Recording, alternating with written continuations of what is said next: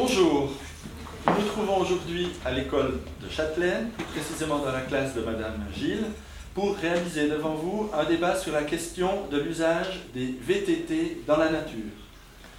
Nous nous apercevons aujourd'hui que l'usage des vélos tout-terrain dans les forêts, en bordure de rivières, dans la campagne ou encore en montagne, bref, dans tous les sites naturels, commence à poser de sérieux problèmes.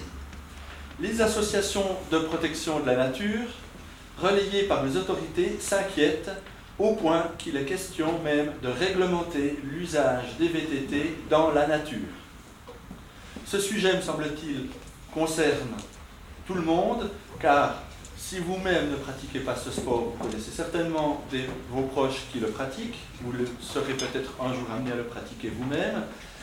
Et euh, pour cette raison, nous avons décidé de mener ce petit débat euh, avec euh, trois personnes que nous avons invitées qui sont particulièrement concernées par ce problème.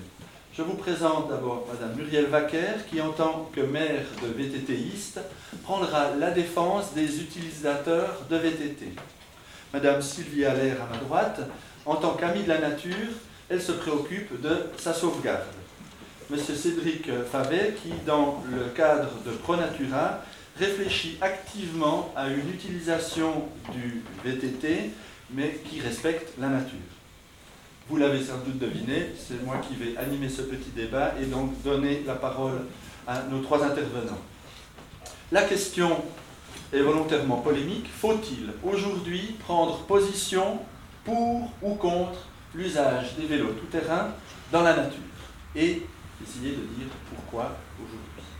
J'aimerais commencer en donnant la parole à Madame Vaquer.